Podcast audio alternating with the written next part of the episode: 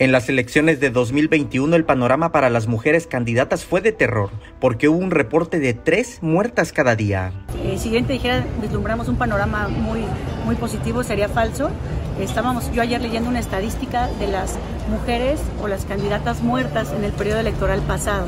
Y hablamos aproximadamente de tres mujeres a diario muertas en el periodo electoral. No estamos hablando de 2021. La regidora integrante del Observatorio de Participación Política de las Mujeres vislumbró un panorama complejo en 2024, cuando se renueve la presidencia de México, la gubernatura en Chiapas, el Congreso y los ayuntamientos. Pues lo vislumbro con mucho miedo. Creo que quienes estamos en política tenemos derecho a participar en la política con la seguridad de que, de nuestra integridad de nuestras familias va a estar a salvo.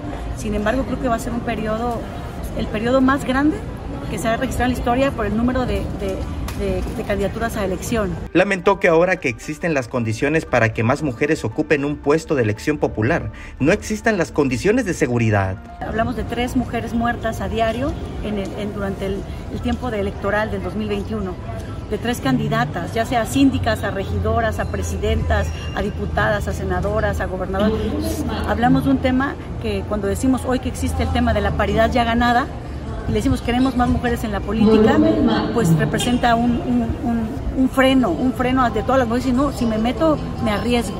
En lugar de que fuera un terreno que te sintieras empoderada y libre, hoy es un terreno que aún nos falta, nos falta empoderar mucho para sentirnos así. Por otra parte, en torno a la suplantación de autoridades, donde el hombre juega el papel de la mujer en la toma de decisiones cuando llegan al poder, opinó. Porque es importante que existan muchos órganos ciudadanos que estemos vigilando que no existan ni las Juanitas, ni las Manuelitas, ni nada que, venga a simular.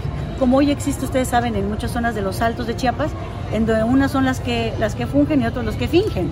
¿no? Entonces lo que queremos es que cada día ese tipo de violencias hacia la mujer eh, se, se eliminen ¿no? y se señalen y se castiguen.